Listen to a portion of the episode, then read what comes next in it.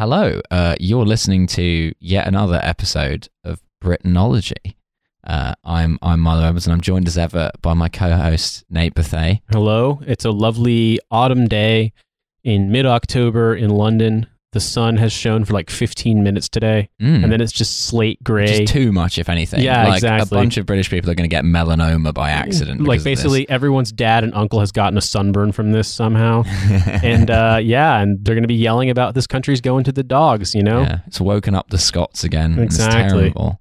Exactly. Yeah. You know, it's it's a very it's a very normal day. We've decided on on this beautiful autumn day to spend it journeying into uh, the cursed mines of Britain once again. We have. And this week, or rather this episode, we've decided Mm. to talk about a series of films that you are way more familiar with than I am the Carry On Oh films. Oh, yeah. Now, we didn't go so far as to punish ourselves by watching all like 32 or 36 or however many Carry On films there are. 31. Yeah, I mean, good God. It, I only know that because I'm looking at the Wikipedia page. I'm not like, I don't have that much of an encyclopedic knowledge of. Yeah, I mean, it would have, it would have probably have been an entire separate podcast if we watched every Carry On film and reviewed them. And I That would have be- fucking set myself on fire. I would have fled Britain.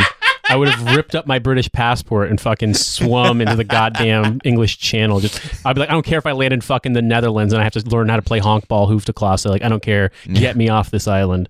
It's just like your wife just finds you like uh, twitching in your sleep and muttering stuff to yourself like, "Ooh, uh, Mrs."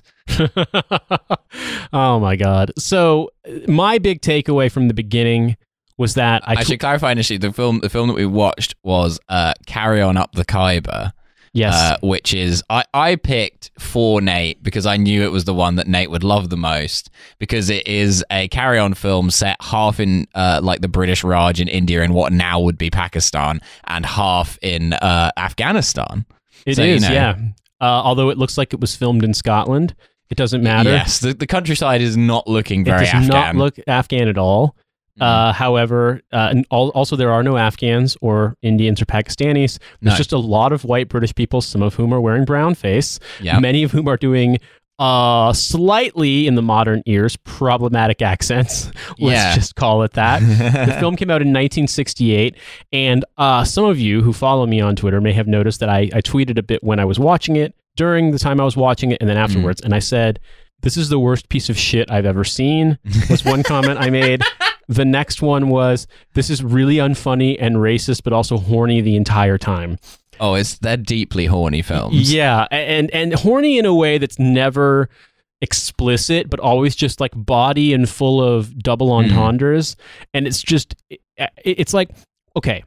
I did a writing program. I did a Master of Fine Arts in Creative Writing, and one of our instructors made the comment that if you have a sort of recurring joke in a story, Mm. that once is great, twice okay, three times is too much. If you're going to do it more than three, you have to do it a hundred times, and that Yeah. that then it becomes funny again if it's just constantly fucking happening. And so to me, It's, that's it's Jerk Vanderclark. yeah, yeah, absolutely. And that that to me is what gives the film humor is that it's basically nonstop horny jokes the Mm. whole time. Like yeah. it- you can see how some of this filtered into other British comedy. There are some elements of like the shows I'm familiar with, like Blackadder or Monty Mm. Yeah, yeah, Python. yeah. There's also some things with regard to shows that I've watched, like Mel Brooks films from the same Mm. period that are kind of like this.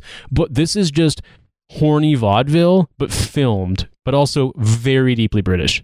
Yeah, and there's a there's a lot of like uh, people going oh, there's a lot of like just what we might call like horny voice, like all Yeah. of the like i- in carry because like I think it's a whole thing of like to understand carry on, and I think that uh, this is going to absolutely break the psyches of our American listeners trying to get into fucking carry on. I mean, like you're used to being tortured with British stuff, Sure, but yeah. they are not. Right? No. Um, and like the Carry On films, I mean, these are genuinely a British institution to the point where, like, as a child, I can just remember these big, like, you know, when there's like Sunday afternoon and they just put some old shit on TV. Yeah. Like, it would invariably be a Carry On film. Like, I kind of, I don't really remember the plots of any of these films in that great detail, but like, I have seen them, like, many of What them. was anyway. it? The network. There was an American cable network on like basic cable. I think it was like Turner Classic Movies or something like that, and they show a lot Oh, of these yeah, things. Yeah, yeah. And the best way I could describe these films is that imagine taking the sort of general rhythm and pattern of like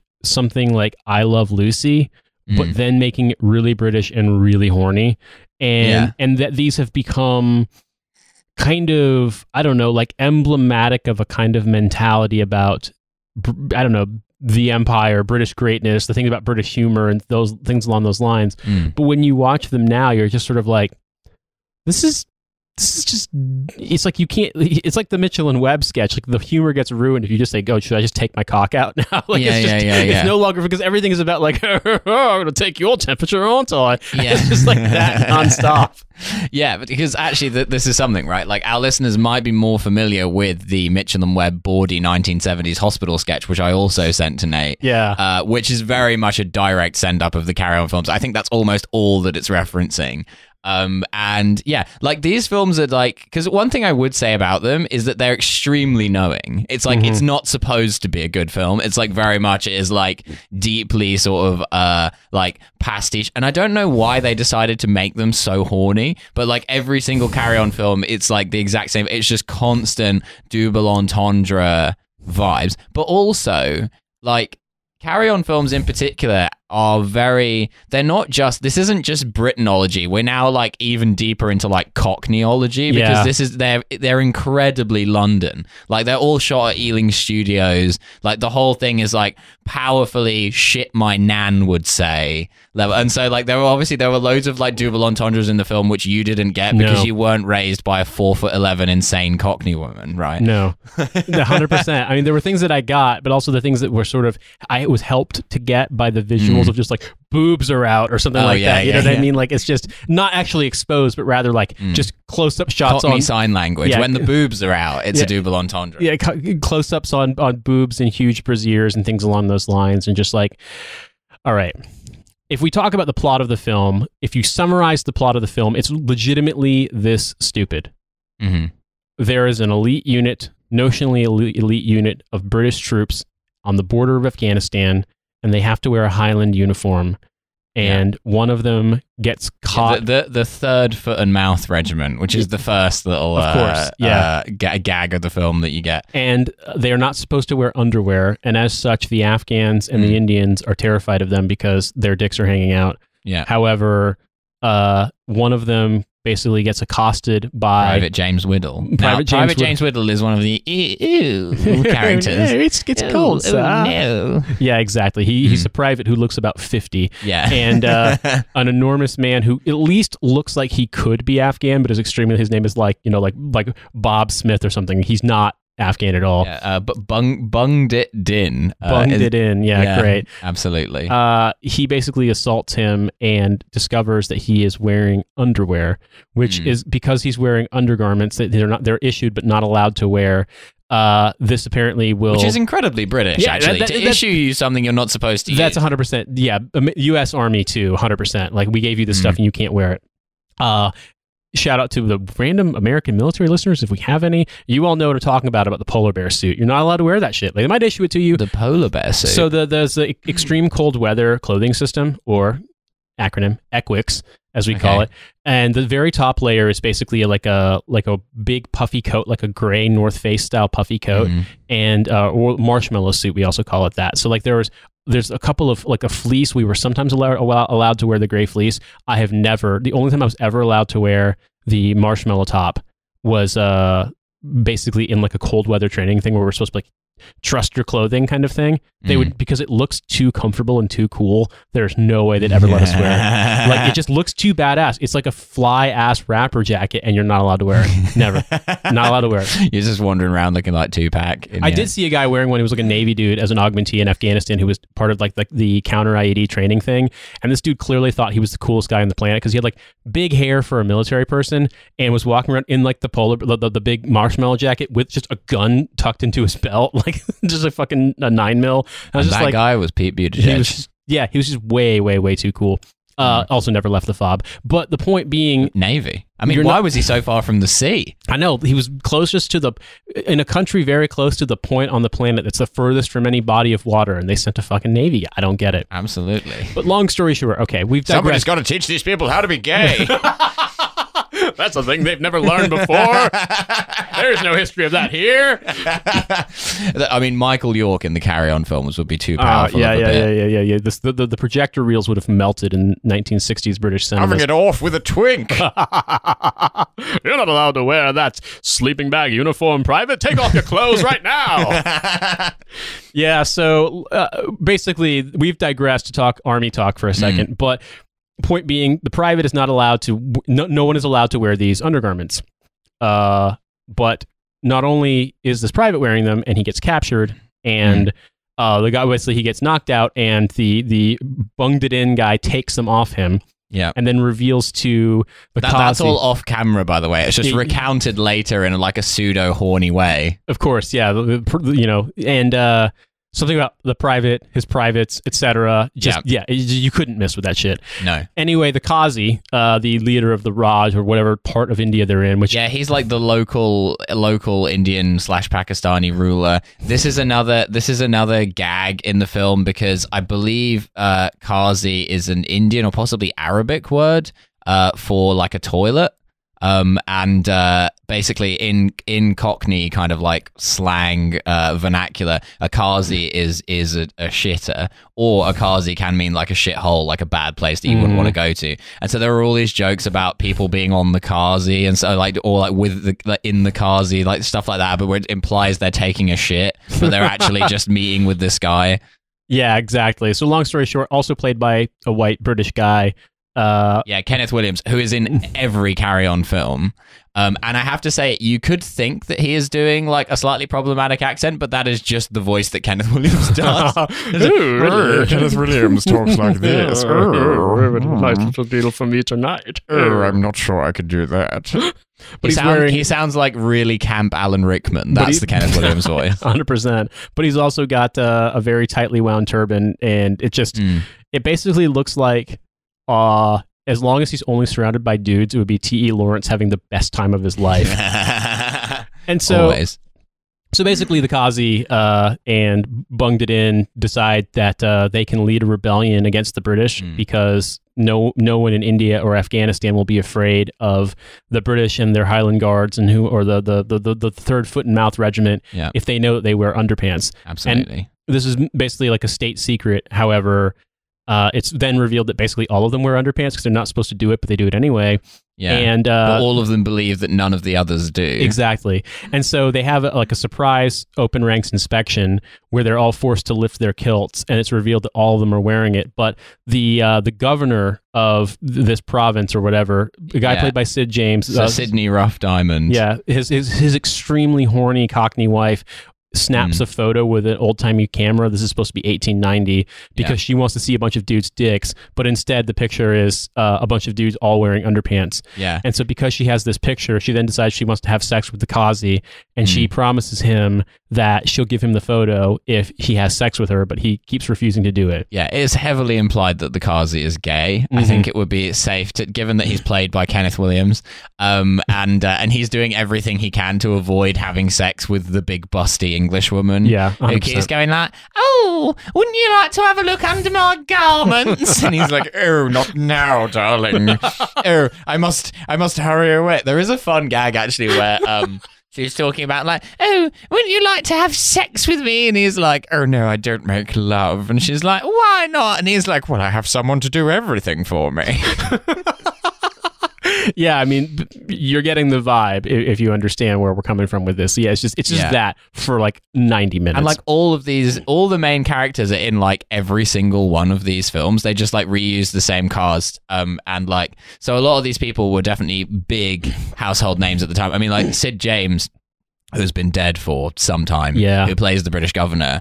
Um, is like a- an iconic British figure of just like extremely cockney guy who is renowned for this like dirty laugh that he has, which is like He's also, if I'm not mistaken, South African originally. He was from Oh, South really? Africa. He was a South African Jewish guy who left and moved to Britain. And I could kind of pick up a little hint of a South African accent every now and then when he talked. Mm-hmm. But also, apparently, he was such an inveterate gambler who constantly lost money that, like, he had to have a Just had to keep doing the horny films. He had to keep doing the horny films, and his agent had like a secret account, so his wife wouldn't know how much money he was making because he wanted to gamble all of it. So in a way, like the the sort of debauched English guy that he's playing, he's not that far off the mark. So he's basically just playing himself. I imagine him and his wife having an actual carry-on film dynamic where, like, he's he's away gambling, and she's like, "Oh well, I hope he's not losing his shirt." so anyway, uh, basically, uh, Lady Ruff-Diamond gets kidnapped, gets taken by the Kazi. He, they think she's been kidnapped, but actually she Hmm. wants to fuck the Kazi. And so he has to go to Afghanistan. Well, actually, prior to that, the uh, the governor goes over to the Kazi and tries to convince him that they don't wear underpants. Yeah, yeah, yeah, And the yeah. Kazi shows him the underpants, and he's like, "Well, uh, why don't you prove it to me?" And he has like uh, Captain Keene, uh, the the sort of uh, inveterate British Army officer. He, this was another character I really liked because it's like a very good uh, the Captain Keene and the Sergeant Major, whose name is Sergeant Major MacNutt, um, uh, who are like an amazing an amazing parody of the sort of like British Army officer Sergeant Major combo, where the officer's just going like, "Ooh, oh dear, well we can't have that, can we?" And then and then the Sergeant Major starts going, "Uh, "Private." Pull up your skirts now. Um, this kind of Yeah, uh, constantly drilling people to walk them around and stuff like that. You know, like- and uh, and there's a uh, and there's a moment where uh, Sir Sidney Ruff-Diamond asks them both to lift up their kilts to show the Kazi, and the, the sergeant major is like, "I'd rather not, sir." And then he's like, "I've ordered you," and he's like, "No, "I'd rather not." And then they have this like whispered conversation, and then you hear the officer go, "But so am I." and it transpires that they are both also wearing the undergarments, despite being the people who in, who had initially initiated this entire disciplinary proceeding about not wearing undergarments. Exactly. And so that's that's then leads to the scene in which uh, Lady Ruff-Diamond by uh, takes the photo, expecting Mhm. to see a bunch of dudes' dicks, and instead Yeah. they're all wearing underwear. Precisely. So then she takes the photo to the Kazi, and uh, I'm just thinking about that bit now that like the entire conceit there is that she just wants to photograph a bunch of guys' dicks. like, I'm not taking a misinterpreting it. secret dick pic. No, I'm not absolutely. misinterpreting it. That's the fucking plot, and that oh, I love a racy daguerreotype. and that drives the plot of the rest of the film is that Mm. she has this print of the the, the guys lifting their skirts Mm. up and they're uh they're you know all wearing underpants Yeah. and so basically she takes it to the Kazi and she Mm. says that he can have it if she oh, that's because she's taken. There's a whole joke about she's taken this racy photograph to the Kazi, which makes it sound like she's taken it to the toilet to jack off with. you know what? Actually, this film is excellent. It rules. it's, it's extremely based. There are some slightly racist bits which it could do without, but in general, um, Anyway, so he then makes her come with him to Afghanistan to Mm. meet with the tribal chiefs because he wants to get them, he wants to show them the photograph to get them riled up because Yeah. then they'll be like, well, the English don't actually wear mm. underpants, and so we can kill them. Or rather, they do wear underpants. Or rather, yeah, they do. They do wear underpants, so we can kill them. And um, so they wind up going across the, you know, the Khyber Pass to to Afghanistan, and uh, then basically, well, two things happen. Number one, because she's gone missing, they think she's been kidnapped. So the uh, Captain Keene, Sergeant Mhm. Major MacNutt, Private Widdle, and a horn a horny evangelist minister that they meet Oh, and oh, basically yeah. blackmail- B- uh, Mr. Belcher. Mr. Belcher, who they blackmail into going with them because he speaks the language. Uh, It's never specified which language, but he speaks the local language. And um, they blackmail him by basically getting a a hot girl to come seduce him, and then they like catch him in the act. And Mm. basically, it's implied that he apparently is known to be this horny, debauched guy, but that it'll it'll ruin his reputation if it gets yeah, out. he's a missionary, right? So there's this, uh, yeah, because there's that scene where they like they drag him out of this brothel that he's in or whatever, and it's like fully like Looney Tunes. Like he's got the like the bib of his shirt is like curling up at the end, and like, yeah, yeah, yeah, yeah. So long story short, they they go to Afghanistan. They put on fake beards, uh, pretend Mm. to be tribal chiefs. They Yeah. basically the Kazi and Getting getting transed up, but as their own gender. Just Exactly. becoming we're becoming more male. and uh, the Kazi addresses this group of Afghan tribesmen who shoot at him when they're expressing happiness for or the, the agreement. Uh, basically, whenever the Kazi is like really scared because they keep firing the guns loosely in their direction, and he says, "Don't worry, if they hit you, it will only be by accident." yes, and they shake their heads up, down for no, and left, right for yes, and basically the whole thing is and they say nee, nee, nee, nee for yes, and "ye ye ye" for no. They're Um, uh, yeah, apparently they're inscrutable, completely inscrutable.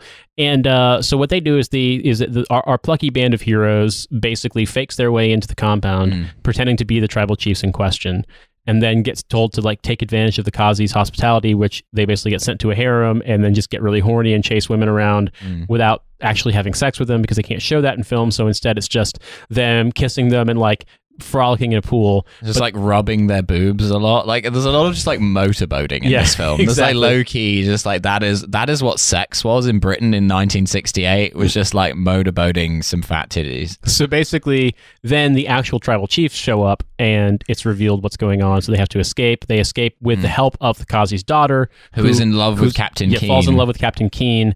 And uh, in the process of basically escaping, which they do eventually escape, uh, Lady Ruff-Diamond's photograph falls out of her of her brassiere because she's she's hiding in her fucking tits basically, and it falls out when they're climbing a ladder that a Mm. a, a, a, a fakir helps them by pulling an enormous ladder out of his basket and so on and Of so forth. Course, yeah. Uh, yeah, it's just every every stereotype. Snakes and ladders. Oh Exactly. fuck! That's actually It's the in joke. the fucking movie. this film is excellent. and it's like the more the more like actual critical analysis I do of this film, the more I'm like, wow, this is actually really densely written. Um, so effectively, they they get out, they escape, but the problem is, is now the Kazi and Bungdit Din have the uh, the photo, and so Yeah. they're able to raise their tribal army. So what happens is they then retreat, they run out, they get past back to the, the, the border fort where they've discovered that basically everyone has been killed. Yeah, Uh, which actually is a scene I didn't remember from the film and kind of surprised me because the whole film is like there's constant like im- like both nodding towards both sex and violence, but none of it ever actually happens. And so there was suddenly just a pile of dead bodies, and I'm like, oh, okay, all right, Well, damn. yeah, Uh, and effectively, so uh, Private Widdle and Sergeant Major MacNutt, if I'm not mistaken, Yeah. stay behind to hold them off. But Yeah. all the bullets are gone, all the gun barrels are bent. The uh, correct me if I'm wrong, but they've put like a.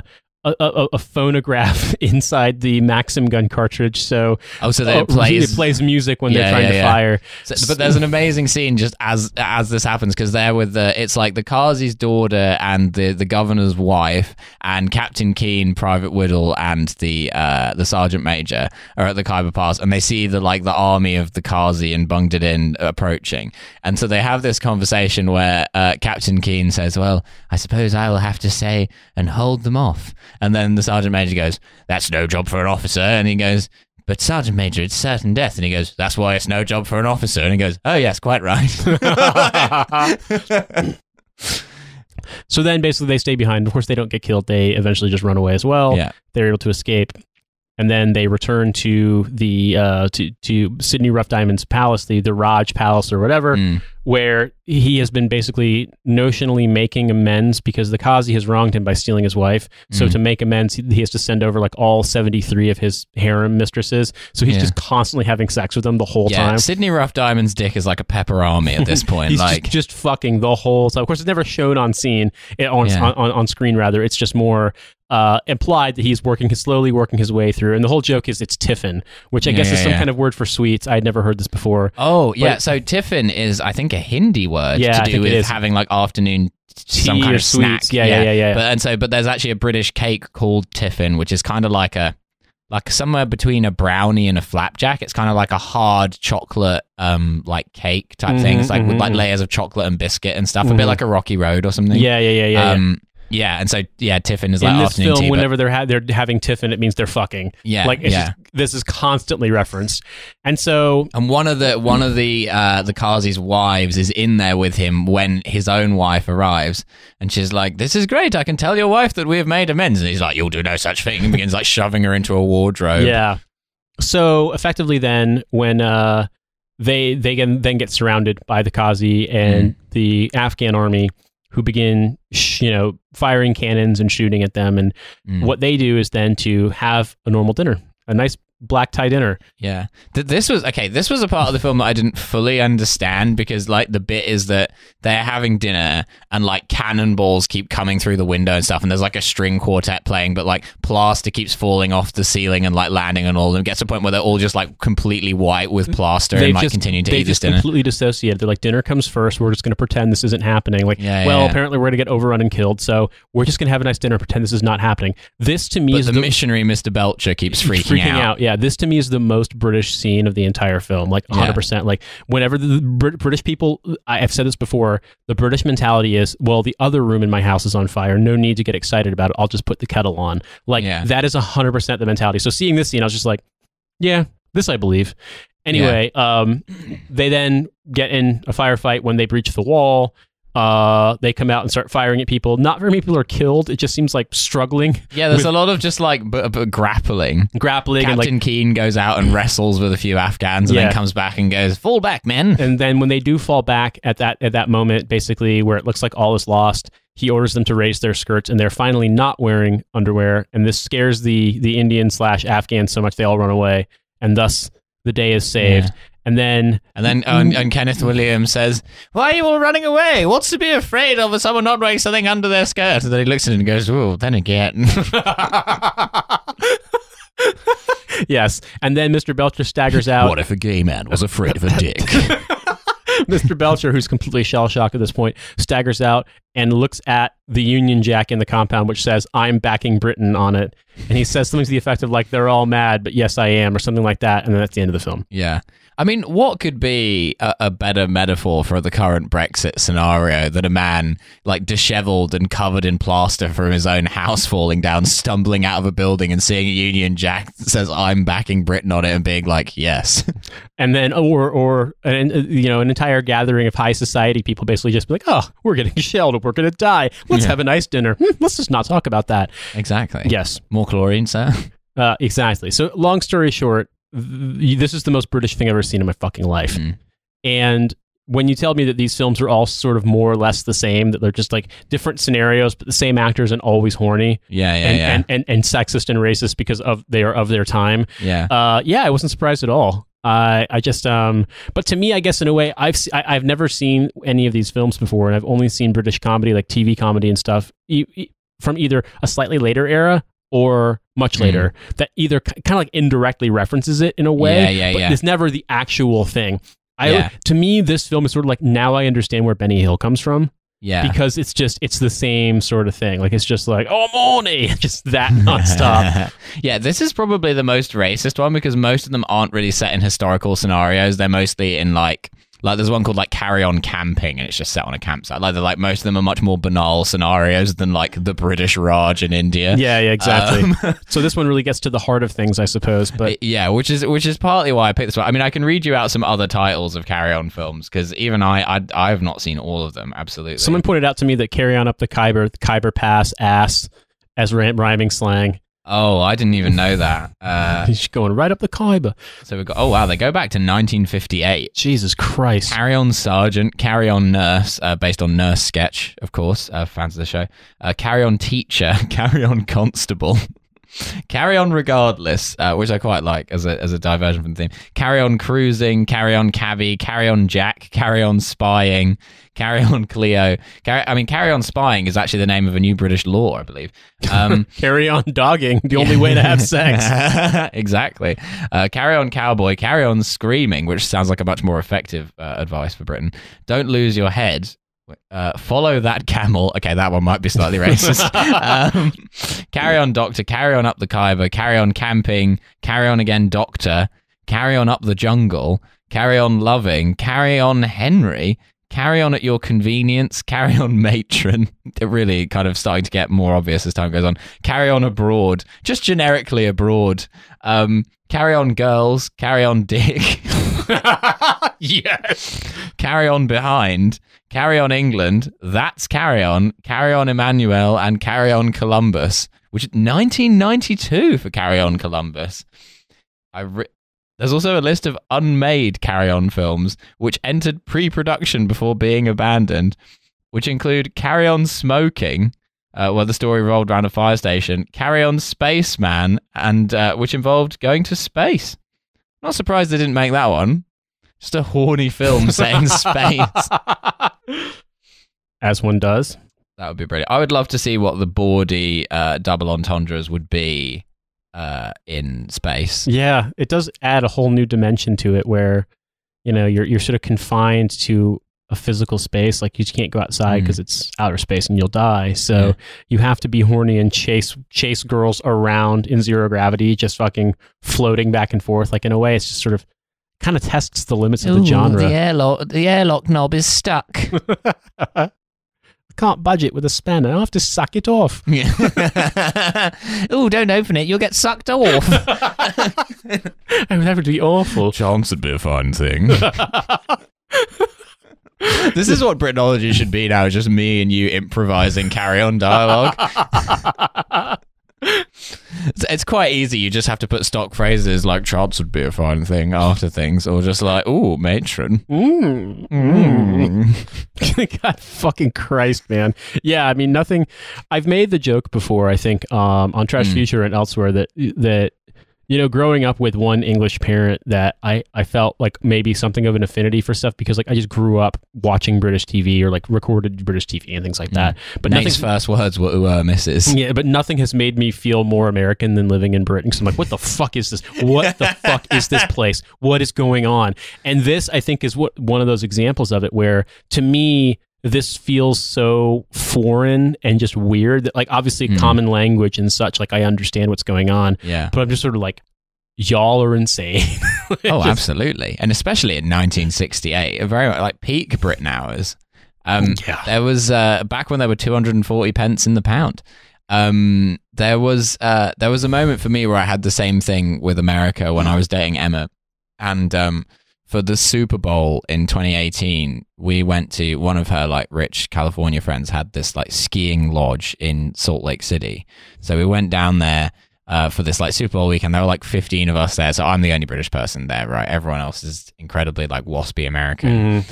And like we watched the Super Bowl, which is like what I mean. I really don't care for American football. What I especially don't care for is British people who aggressively like American football. Where I'm like, that is just pathetic. is weird, Like yeah. you're a cuck. Like you've got your own sports to choose from. Don't like like American football just because it's been marketed to you. You fucking moron. As an aside, we one time got dinner in a pub and it was the night of the Super Bowl and people were literally like showing up because they were gonna like start watching the game at, you know, 11 p.m. or whatever. I'm like, you're insane. Like, yeah. I'm American and you're fucking insane. What are you doing? Do you remember when we were in uh, that restaurant That burger in restaurant. Angel? Yeah. Yeah, and that guy, the waiter, was like, "Oh, you're American. I'm a, I'm a Packers man myself. What did you make of the Super Bowl?" And the Super Bowl had been like four months before. It's I, like I was my just, I was just dude. like, dude, I if the Colts are in it, I'll watch, but the Colts won't be in it ever because they fucking suck. The Colts won the Super Bowl once, and Indiana will never forget that. But like, Absolutely. yeah, uh, I you, you want me to talk about Peyton Manning not being able to run? I can do that all day long. Yeah. But they'll never forget the Colts, and they'll never forget the Dave Matthews Band. Dave Matthews Band is a whole other story though, because he's a South African guy in America who started a jam band that's just weirdly popular, and like apparently was at one point the most successful American touring act, which does not Mm. surprise me at all, given the weird devotion attached to it. I wonder why America would appeal to a white South African. Hmm, I wonder. But uh, you were saying you were at, it, at, yeah, in so we Salt were, Lake we City. at this, yeah, and we watched the Super Bowl, and uh, and you know whatever, it's a vehicle for advertising mostly. Uh, but I was enjoying the adverts because the adverts were like, "Do you like beer? Buy this truck." Yeah, Like exactly. there's something there's like a like British adverts are weirder, but there's a joy to like the incredible like sledgehammer simplicity of American advertising, which I do always enjoy. Like it, yeah, do do you like do you like tits? Buy this loan. um, like very, I enjoy it. Um, but uh, yeah, so we watched Super Bowl, and then afterwards, like later that night, uh, one of the uh, one of the Americans, in an attempt to bridge that great cultural divide, was like, was like, oh, that must be like such a crazy fish out of water experience for you, like watching the Super Bowl in America, and I'm like. Not really. I was like, "Do you want to know what really made me feel alienated?" And he's like, "Sure." And I'm like, "When the, after the Super Bowl, Saturday Night Live came on, and you were all laughing at the jokes." I'm like, "There were no jokes in that, buddy. You were just laughing at noises. You were laughing at things which had the rhythm of jokes, but were not funny in any way." what I love about Saturday Night Live is that when they do happen upon a funny concept for a sketch, Mm. the sketch is like seven minutes long because they have to fill Mm. what like an hour, two hours of fucking like it's a long ass show, Mm. and so if they have a funny idea, it would make for like a ninety second to you know five minute maybe sketch, but it just Mm. goes on forever because they've got to fill the time somehow. Absolutely. They could just- yeah. Have more of the band playing, it would be a lot better. They could just do more. Uh, they could. Just, I I would appreciate it if ca- if um Saturday Night Live was at least fifty percent just carry on shit, like just like slapstick people making double entendres. You know, there there was actually a joy to that. there was actually a Saturday Night Live running joke about these two guys who were like 18th century British fops.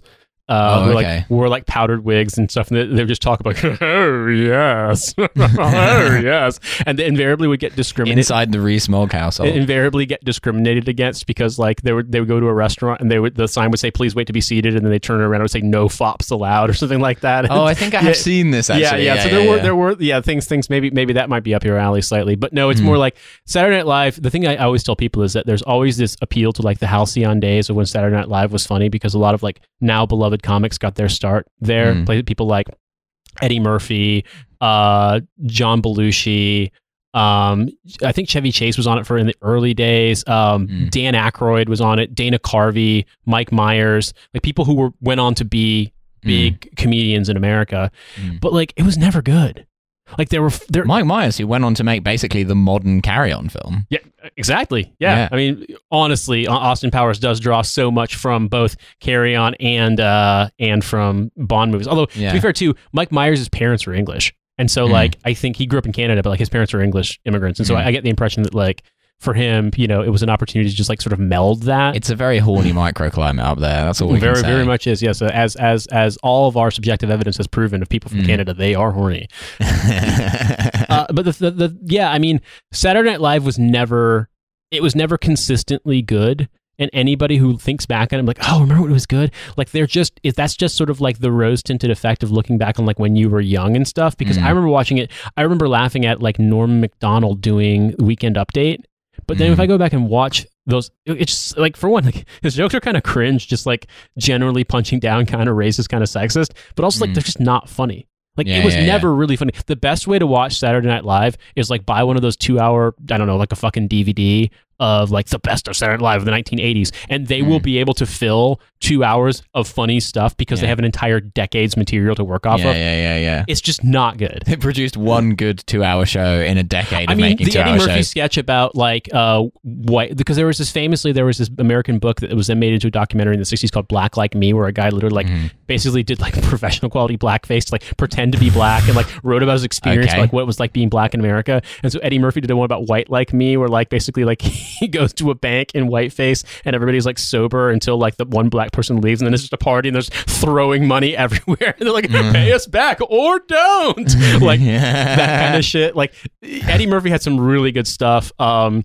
uh, what's it called? I want to say I don't think Dave Chappelle was on Saturday Night Live, but he had he's guested on it before. Um, you know, and weirdly, like shows like Mad TV basically Mm. managed to be at times slightly funnier than Saturday Night Live, just because yeah, it is yeah, such a it is such a fucking tired format at this point. It's such a long show. But well, and also it has that it has that curse of TV where it's trying to be like family programming, Yeah. and I mean- trying to like appeal to uh, like across the board. Yeah, I mean, and, and Lorne Michaels has always been like a huge asshole about like ever pushing it in a different direction. Like people who who did anything vulgar that could have gotten them in trouble with the FCC or anything like that, like he would like blacklist them forever and stuff Mm. like that. Um, Mm. and so I mean, it's just one of those things where yeah, it's just not. It's for one, I don't think it's live anymore, and for another, Yeah. like it's just not funny. I mean, that's the thing. That is the thing that I really hate in entertainment is the concept of family entertainment. Yeah. like there's no such thing as family entertainment. Children's and chil- children's children and adults do not like the same things. Stop trying to make us like the same things. Well, and then when you do have a crossover thing that's both popular with kids and adults, like say for example Shrek, the reason why it's popular is because there's secret horny jokes in it the entire Yeah. time. In a way, we all just want to be British. Who uh, misses? Yeah, exactly. Uh, see, that was that was the beauty of something like a carry-on film because as a child, you don't really understand any of the like horny elements of it. And- so and- you're and, just like, yeah, oh, what a peculiar film about the British Raj. they really like kissing and hugging, Yeah. and that's it because you don't actually see. Oh, he's giving her a mammogram. yeah, I mean, I did recognize elements of some of these kinds of jokes in other British comedy things that I've seen that Mm. are like slightly more slapsticky than than you know like modern stuff. And obviously like yeah, the Mitchell and Webb look sketch that you sent me like Mm. I get it now. I would have gotten that before because I think I'd seen enough dumb British stuff to kind of pick up on it. Mm. But like for example, Number Wang in Mitchell and Webb look, I had not seen any cursed British game shows from the seventies before, Oh, before. yeah, yeah, so that would that would have been like funny in a way, but it wouldn't have been as funny as it would be for a person who uh, grew up here. Obviously, I suppose. Yeah, I mean, nothing will ever quite compare to the majesty of Bullseye, a, a game show where you play darts and you win prizes that are of just completely differing values. Like the, the like one of the prizes will be a lawnmower, like another prize will be a holiday to Corfu, but then yet another prize will be like a small kettle. Like, it's just bizarre. The, th- the, the thing for me with uh, with the Carry On films, I mean, what I know of them and having seen this one all the way to the Mm. end was, it did strike me in a way that it felt like I was watching a sketch comedy series Mm. in a way that like, y- y- obviously this was like midway through the franchise, if you will, Yeah, yeah. and so like it just sort of felt as though watching it, a lot of it, like I bet you I would get a lot of sort of stock things if I'd watch more of the films Mm. because it does strike me they, they they found a formula that worked and they were like we're gonna fucking run this shit into the ground. And that's just what they did. And I mean apparently Sid James was like a huge fan of them. He was like look I really love doing these movies. Like I make time to do these movies and stuff like Mm. that. Because like to me they just it, it, it strikes me that they do represent a kind of like what I'm guessing would be a sort of like music hall vaudeville sketch kind of thing. Like if you're thinking about the people that these would have been popular for your nan for example or people older than her even it does make me think that perhaps like okay you know if you went to like the hackney empire or some shit. Yeah, yeah, and they yeah. were doing sketches. This is the kind of thing you'd expect. for an ease up. Exactly. Yeah, yeah, a yeah, lot of like that. Because you see sort of like uh I, I guess someone like bruce forsyth who we've talked about on the show before is kind of like a, a slightly sanitized version of this same brand of humor. Like a lot of his stuff when he was like hosting shows or uh, game shows or whatever there would be that element of like double entendre to it but like in a slightly a slightly more sanitized way Similarly, like obviously, like pantomime is a huge British tradition, which is maybe something we can talk about on this show at some point. Uh, but of basically having like incredibly bawdy productions of plays at Christmas, which are aimed at children. it's like so, it's like a production of Snow White, but it's like incredibly horny and full of this kind of like ooh Mrs. Carry On style jokes. But it's properly aimed at like six year olds. But it's so the parents can sit there and be like, uh, horny. like, um, and I remember when I was a kid going to see a pantomime of I think Dick Whittington, uh, which had Jim Davidson in it.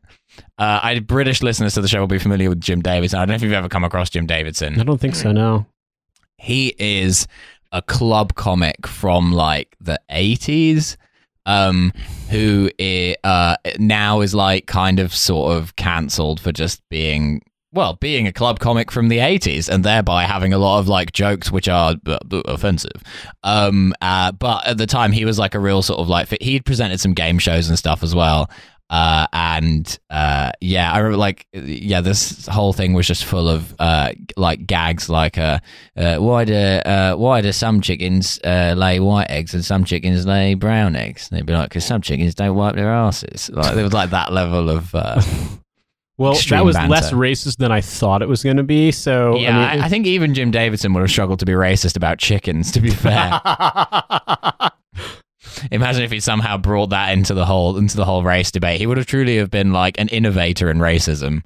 I Uh, mean, if anyone could do it, it would be British comedians. Actually, I take that back. British comedians don't tend to be racist. They tend to just be Mm. like, they basically, if the modes of what's acceptable change in their lifetime, which invariably they do, they get really butthurt about it and then just Yeah, yeah, whine yeah. about like British comedians whining about how you can't say nog on a fucking TV show anymore is basically like, in the grand scheme of things, it's just like this country's going to the dogs. But for British comedians, it's it's like it's a permutation of Baz, Mm. but it's just like it's it's specifically for them basically being past, slightly past their prime. The sort of David Baddiel effect, which obviously we know very well because I cannot fucking stand David. People Baddiel. in my yeah, it's terrible, really. These people just don't understand comedy. yeah. They won't even let me say Uber Mrs. Next thing you know, they'll just make me take my cock out instead of making oblique references to it for 90 minutes. Hmm. What of a carry-on film, but everyone's played by David Baddiel. Well, we have more blackface in the actual series. Yeah. I was playing a white character. I had to put on white face over my black face. yeah, I mean.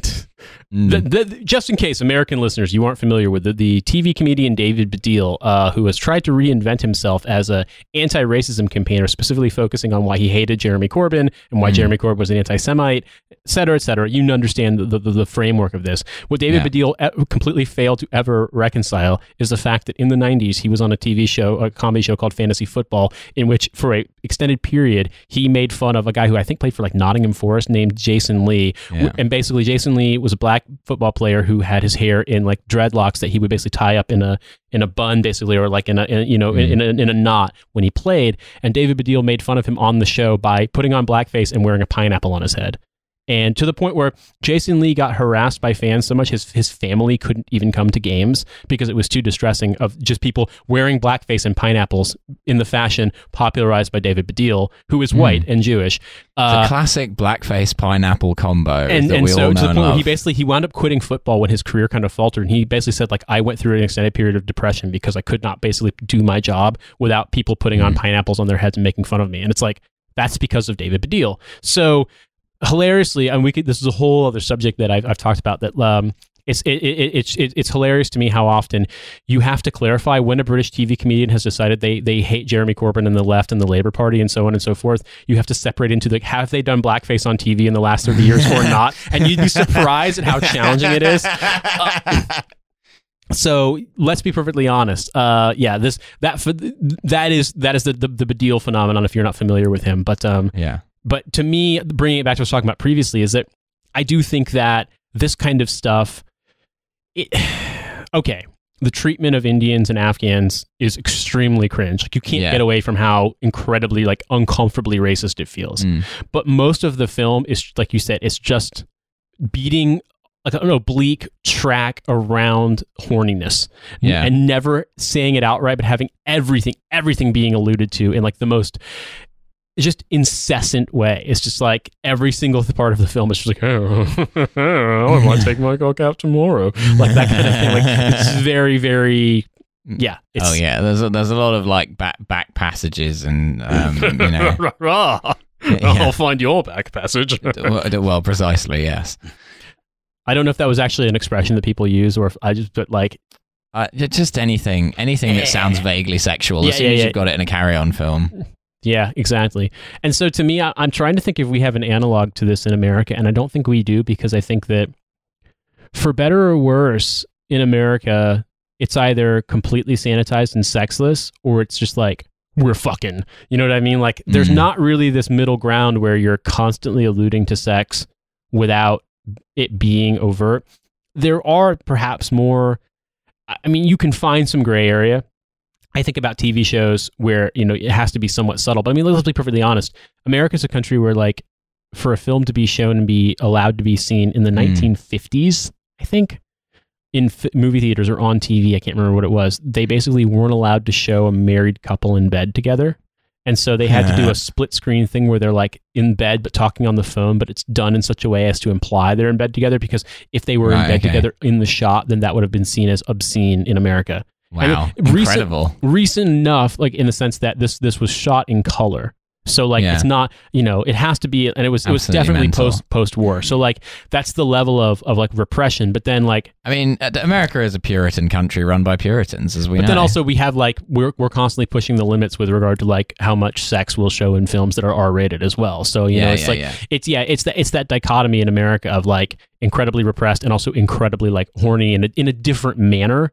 Yeah, yeah, yeah. This is kind of a more because I think because in British society we love nudge, nudge, wink, wink 100%, stuff yeah. so much just for its own sake. Like not even to avoid saying the thing directly, but just as a kind of like Britain has made such a perverse art out of like communicating without directly saying anything. That Mhm. is sort of like we we love that as a as like a ground for humor. I don't know. I don't really know why. Yeah, that's a good point, isn't it? I mean, I think about we don't really have that. Like for us, there's certain things where they have to skirt around things because of what you can get away with saying on Mm. TV.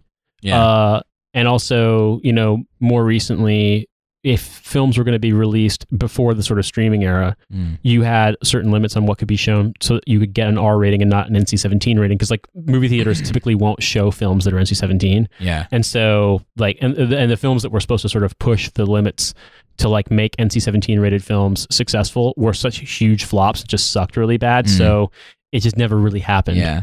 Well, and also because I think there's this kind of thing where I just I just think Britain is like an extremely unsexy culture. Like there's certain things that we're good at and like sexy isn't one of them. So we've Mhm. like leaned extremely hard into this kind of like like sex in Britain is like always a joke. I always find this really funny like when you watch porn, right? And then often because you're watching porn in the UK, it will recommend like British porn to you. Like on there's like a, they have like a category for this now like British porn. And occasionally I'll click on it out of pure curiosity and every time I'm like nope they're like 30 seconds in, like, no, like, oh, yeah, go on then. Oh, put your cock in me. And I'm like, no, we're so bad at this. Like, even when both of the people are attractive, it just doesn't work. It's like, oh, you're a cheeky cunt. Oh, yeah. I remember somebody. I'd somebody. suck on your knob. But it's like, no, just stop this. I remember in I want to say 2005, 2006, there was a thread on a forum that I was a member of where they were just screenshotting the most ridiculous British porn ads that were appearing as like pop-ups on Mm. ads and just putting them in the thread like, have you guys seen this? Is this normal? Yeah, And yeah, I remember yeah. one of them was like Britain's super super super tit queen shakes her lovely jugs for you. Or something like that. it was just like it was so ridiculous. Like I love it when she shakes her lovely jugs for me. that is. It's in my, it's in my most viewed. and so yeah, I mean I do think that there's an extent to which um yeah, well, you know, Careful, they're hot. which is funny to me too because it's like when I think about um when I think about the American portrayal of Britain, you know, the Mhm. sort of like the commonplace uh, uh, Yeah. expectation, expectations that people have, it's one of being really sexually repressed. Yeah. But at the same time, if you know anything about Britain, that's not true. Uh, clearly, Mm. Americans are more that way. Americans are more direct Yeah. in sort of communicating our feelings to people. But when it comes to like, uh, like I'll, I'll give you an example of things. When it comes to like talking about sex or Mm. like jokes about sex and stuff like that, it's way more restrained in America than it is Mm. here. I also feel the same way about like I was always told like there's certain things you know British people are really buttoned up about, but what I realized is that like they are. It's just that they're buttoned up about different things than Americans are. yeah. And so yeah, yeah. British people will say things that seem unbelievably forward to Americans because like there are things that we're weirded out about. And Yeah. so a good example of that would be drugs. Like British people just talk about fucking taking drugs. Americans get so clammed up and uncomfortable about it. Like Yeah, you yeah. absolutely just don't do that. Whereas British people never talk about like social standing or money Yeah, or yeah, like, yeah, the, yeah, like yeah, the yeah. real all the class signifier Uh, shit. Ameri- and Americans absolutely will. But like British people, I've been in situations where they just randomly ask me like, you know, to talk about religion or to talk about like traumatic experiences when I was in the military. I'm like, I don't really know you. Why are you asking me this? Like that kind of stuff. And I realized that it's, it, it's a question of what are you buttoned up about? yeah. And I feel like these films kind of kind of touch on the fact that like is Britain a, like a sexually repressed place? Not really, no. but but it's just more that the like you said the way that it's treated in sort of popular culture and in portrayals and stuff is that like it, it's never it's never like sensual. It's just like it's either funny or it's just I don't know crass, but it's never Yeah. it's never tried to like trying to be like you know oh I, let's talk about being lovers and stuff like that. It's it's never No, like that at all. I mean, Britain Britain is the country that invented the word slapper, and for that reason, I was talking about one of my female friends the other day, just like bringing back the word slapper. Like they've done reclaim slut. Let's try and reclaim slapper. I think that's a great. I have uh, never even heard slapper before. What is It that? It just basically means like slag or slut. It's like a similar gotcha, kind of gotcha, thing. But it has a, it has that more like kind of whereas slut has a bit of more like kind of aggressive undertone Yeah, to yeah, it. yeah, yeah. Slapper has a bit more that kind of like bawdy 1960s undertone to it, but like describing someone as a brass Well, or something. I, remember there was so much stuff about World War II. I remember reading in a book about the European theater of operations about how like American soldiers were just surprised that like British women weren't necessarily as repressed about sex as Americans are, and so there was Mm. like so much fucking going on with like American Yeah, soldiers yeah, yeah. stationed here to the point where like it was kind of a joke amongst British people. And there was famously there was uh, an anecdote about a sign somewhere near like an American base in I want to say in like Norfolk or something like that, where Mm. people had put up a sign that said, you know, attention Americans, GIs, please drive slowly. That that little child in the street might be yours. it's just like- a lot of fucking, you know. Yeah. that's the thing is Americans Americans didn't realize how repressed they were until they went to other countries where like I mean, people aren't as that's how that's how y- your British half of the family became American. Yeah, yeah. Well, my grandmother was fucking sixteen when my mom was born, so yes, hundred percent. You're you are a product of horny British people in World War II. Yeah, well, post war, but yeah, Yeah. exactly. Yeah, yeah, yeah, Mm. yeah, yeah. So, I mean, yeah, it's it's wild, but I mean, uh, watching this film has has made like, grandfather just going ooh uh, missus in like a in like a deeply southern accent. Ooh uh, ma'am. madam, you mind if I take you out for a root beer? It's like, oh, I'd love a Roderick. oh, um, um, ma'am, would would you would you mind terribly if I were to uh, take you around the back passage?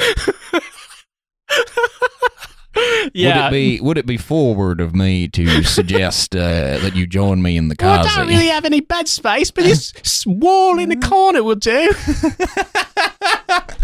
Oh, bend me over the hostess trolley, love. I don't know if that's a Norfolk accent. I can't do a Norfolk No, no- accent. Norfolk. Okay, well, Norfolk. It's a bit like that. Fucking Well, hell. bend me over the hostess trolley. Why not? The thing about the weird thing about Norfolk is it's about as far east in the country as you can get, but the accent they have is like West Country. Yeah, I've never really, I've never experienced it. Like to be able to, to be like, I, I've Rural is the only way I can describe it. Like Yeah. carrot cruncher is a way to describe that accent. yeah, and, and like I said, my mom's family, my grandmother's family, it's all Norwich, that Mm. area kind of people. So yeah, it's just like wild. But um, yeah, man, I in a way, I, I felt like I learned a lot. But I think my big takeaway that I just said, it, the thing that that when I when I mentioned it online, saying that like this is a this sucks, but b this is really unfunny and racist, but also horny the entire time. And people were like, yes, Mm. that is Carry On Films, and that is Britain. You must understand that. And so I felt like in a way I happened upon something crucial in that regard. I actually like in a way. I mean, I think that like that we have we have a slight difference of opinion on this purely on the basis that I think that like uh t- for me, a there's a slightly more nostalgia attached Sure, to it. yeah, that makes and sense. and b like there's that element of like I really get all of these like stupid Cockney double entendres where like half the phrases is just stuff you've never heard. Yeah. Um, And and, I so wonder- it has that kind of like pleasing like timbre of like a joke your nan would make. like I said, my, my, my buddy uh, in New Mexico when I was a kid, his dad Mm. was a rabbi, and he had like every Mel Brooks movie ever made. Like Mm. Mel Brooks, extremely Jewish American comedian. yeah, yeah, and so yeah. I grew up watching lots and lots of Mel Brooks movies, which are no joke, like also horny, but in a different way. And so, in a way, I wonder if we watch, I don't know, High Anxiety or History of the World Part One or something like that. I don't Mm. know if uh, you might roll your eyes at the jokes, and I would be like, oh, not only is this hilarious to me, but also it's nostalgic. In the same way that, like, I get where the jokes are coming from in this film, but like, it's hard to approach it as a complete outsider Yeah, yeah, and yeah. not roll your eyes at some of them. Oh, completely. I mean, it's very stupid. I think kind of the. Uh, I surprised myself. I was expecting to be like, oh, this will be like a fun thing to torture Nate with. But I, right, watching it back, I kind of because I saw this film like as a quite a small child, and I've not seen it since. And watching it back, I think I came away from it with this kind of sense of like, oh, actually, like this is a, like aside from like some of the sort of like the ways that it's made that are quite like dated in terms of like the ways they represent like Afghans or whatever, which Yeah. are kind of like I think are sort of like it's done naively in a kind of there's not any like really egregious like In a way, it looks bad now because it wouldn't be done that way now, and it is like very stereotypical and shitty. But I think the thing that makes it is that like there was not any thought of like let's make this movie and have Indian or Afghan or any kind of South Asian actors. It's just we're just going to put makeup on white people and they're just going to do hello, I'll do my funny accent like that kind of shit. And, Yeah, yeah, yeah. And so in a way, that's the part that's aged the worst. I think. yeah. But the the rest of the film, to me, I was kind of like, oh, this is actually like this is like very knowing and like quite based. I kind of got a, a, a like quite a wholesome vibe of it. Like there is just this sense of this is just like horny grandpa is like winking at you about like But you know there was a part of me though that I did think about this, and I was like, when you think about what was happening in Britain in the late '60s, it would have been really, really fucking annoying if you were, you know, an immigrant or the child of immigrants in this country, Mhm. and like, you know, every every six months a new like racist, horny film came out, where like because you know the same the sort of like David Baddiel, Jason Lee phenomenon. I can only imagine how fucking annoyed people would be, but like, haha, I'm gonna crack jokes from the, the latest Carry On film at you, guy who lives in this country and is also British, but Yeah. that I think is funny and foreign. You know what I mean? Yeah, people keep trying to have horny sex with the guy that runs the corner shop. yeah, I'm trying to run my corner shop, and people keep make, making Tiffin jokes at me, and I do not get it. Yeah. Yeah, that kind of a thing. So, I mean, in a way, I, I did have to think about that. Like, it would have, Mm. in that regard, it's kind of aged poorly. But I mean, Yeah, it's, it's definitely that's not. but I mean, Mel Brooks, one of Mel Brooks' most famous movies, Blazing Saddles, like probably uses the N word like 200 times. I Mm. mean, it's so when you talk about, and it's, it's, don't get me wrong, it's funny, but Yeah. also like, wow, what a movie you cannot show on TV anymore. Like, and that absolutely like is, let's put it this way. I don't think you could justify l- that movie, even though the jokes are funny and that it is making fun of racism. It's absolutely 100%. Yeah, I was gonna say I've not seen that film, but I know that the concept it's is that it's making fun of people for making being fun racist. of racism, yeah. and also like I know for a fact that like Mel Brooks employed a, a ton of black actors. Like they loved working with him in the sense that like it wasn't meant to be like making fun of black people. It was meant to make fun of old timey racism. But like it's. People's tastes have changed since like Yeah, yeah, yeah, 1974 yeah. or whatever in a way that like Mm. that style of a send up you just can't do it any more than we're gonna do like just full on saying slurs ironically on the podcast kind of shit like we just yeah, yeah. we aren't doing that you yeah, know we I mean? edit that out yeah. It sometimes takes Nate hours. Why do you think I'm always on Twitter at two in the morning? Because I got to edit Yeah. every single slur out. It's just me constantly interrupting Riley, just saying "Dago" into the mic. Wop. Oh Jesus Christ! Well, this was this was an edifying experience. I It was. appreciate we, it, we, Milo. did- we covered so many topics: Saturday Night Live, the army. yeah, uh, you know, this is what we do. This all is of this our is, classics. this is Britanology. And Yeah. uh, one thing I would say is that if you have ideas for Britanology, we a couple of things we have thought about doing. Mhm. We have thought about doing one on post punk music. We've Yeah. thought about doing one on the Falkland Islands War. Mm. We've thought about doing one on. Uh, we were actually talking to friend of the show Juliet Jacques about doing an episode about uh, Half Man Half Biscuit. Yeah, which is something I know nothing Me about neither. at all. Yeah. We were thinking about bringing on friend of the show Tom Usher to talk about uh, UK garage and drum and bass music Mm. and the sort of like after scene in London in general and stuff like that. So that might even be like slightly Riley's commie nightclub, but for Britanology. Mm. So we have ideas, but if there's a topic you're interested in, and most importantly, it's a topic that you think people would pay money for to hear about, then Mm, please well, a bonus. a bonus. Please let us know because we absolutely want to keep doing this, and we we are, at least in my case, if I can speak for myself, extremely gratified and touched in a way that people seem to like this because Yeah, who It- knew? yeah, it's the weirdest thing, isn't it? So Um, uh, it's just an excuse for me and Nate to sit in the studio, hit the vape, and talk about Britain. really, yeah, which so in a way we've just monetized our hobbies, but we appreciate Mm. you being willing to pay for it because that then actually allows us to do this as our full time job. So absolutely. thank you, thank you for that. Yeah. And until next time, this has been Britanology. I've been Nate Bethea. This is Milo Edwards, And- and, yeah, we'll see you around the back passage. right, right, right, right, right. right, right, right, right, right.